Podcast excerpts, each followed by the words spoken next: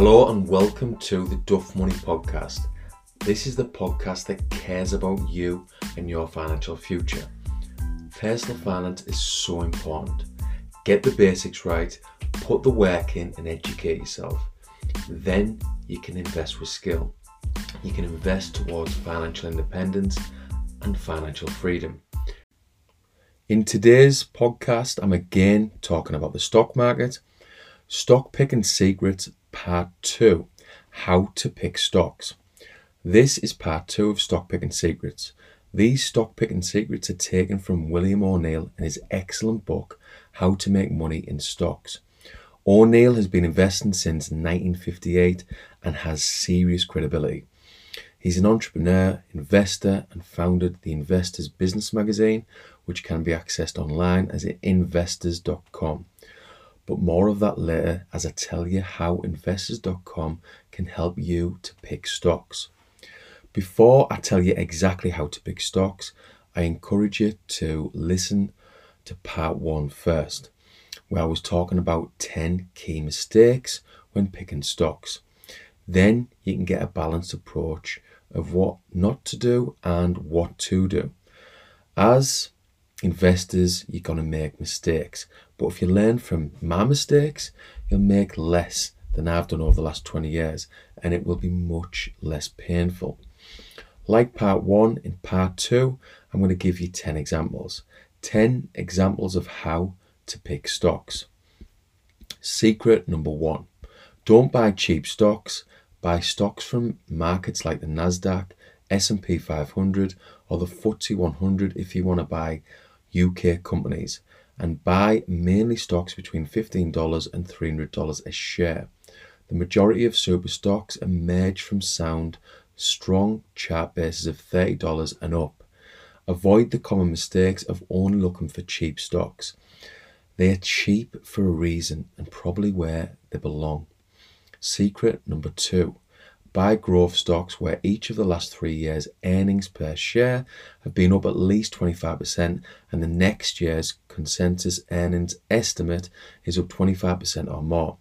Many growth stocks will also have annual cash flow of 20% or more above EPS, earnings per share. By the way, EPS is found by dividing the total after tax profits by the number of shares outstanding. Secret number three make sure the last two or three quarters earnings per share are up a huge amount. Look for a minimum of 25 to 30%. In bull markets, look for EPS up 40 to 500%. The higher, the better. It's clear that William O'Neill sees EPS as a key metric when stock picking, so start giving EPS some serious focus. Secret number four buy stocks with a return on equity of 17% or more. The really successful companies will show return on equity of 25 to 50%. Secret number five buy a stock because it's the number one company in its particular field in terms of earnings and sales growth, ROE, profit margins, and product superiority. Don't buy a stock because of its PE ratio or dividend. I've made this mistake in the past and it's the wrong way to go. PE will let you know if a stock is cheap, but we aren't looking for cheap stocks. We're looking for the best stocks. This is a key point to get in your heads, to get in our heads, if we want to succeed in the stock market. Secret number six carefully average up, not down, and cut every single loss when it's 7 or 8% below your purchase price. These figures are what are these figures are what are recommended by O'Neill in his book How to Make Money in Stocks. Personally, I'm a little more cautious and go with a stop loss of 6%, and this is because of current market conditions. Secret number 7 Learn to read charts and recognize proper bases and exact buy points. Use daily and weekly charts to materially improve your stock selection and timing. Buy stocks when they initially break out of sound and proper bases with a volume for the day 50% or more above normal trading volume. Again, reading charts really isn't my strong point, but I have found a way around it. Stick around until the end of the podcast and find out how I read charts to help me pick stocks. Secret number eight The company should have an excellent new superior product or service that is selling well. It should also have a big market for its product or service that is selling well.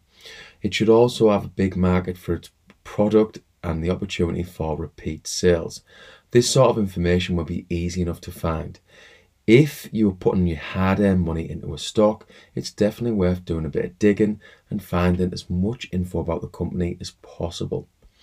Secret number nine make sure that one or two better performing mutual funds have bought your stock in the last reporting period.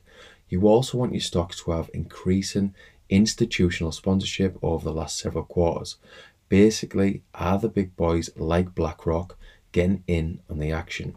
Secret number 10 the general market should be in an uptrend. This is when the bulls are back and the market is going up as a whole. Looking at the whole market from chart is another weak point for myself, but there is a way you can do this without having to analyze loads of different charts. Wrapping things up for today's podcast, this information is all about stock picking, and we've focused on 10 stock picking secrets you may or may not know.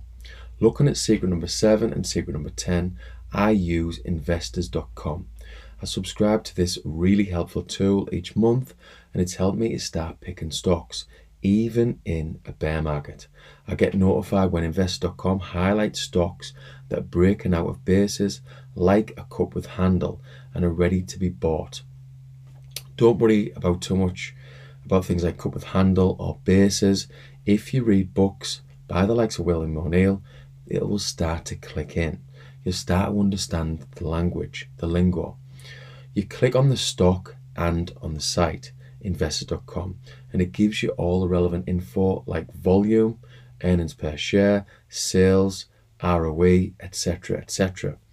Then I put these stocks into a stock tracker and use the various metrics to decide on whether or not to buy. It's the same for looking at market conditions. Are we in a bear market or bull market? I use investors.com and read the big picture, which is an article that's released a few times a week.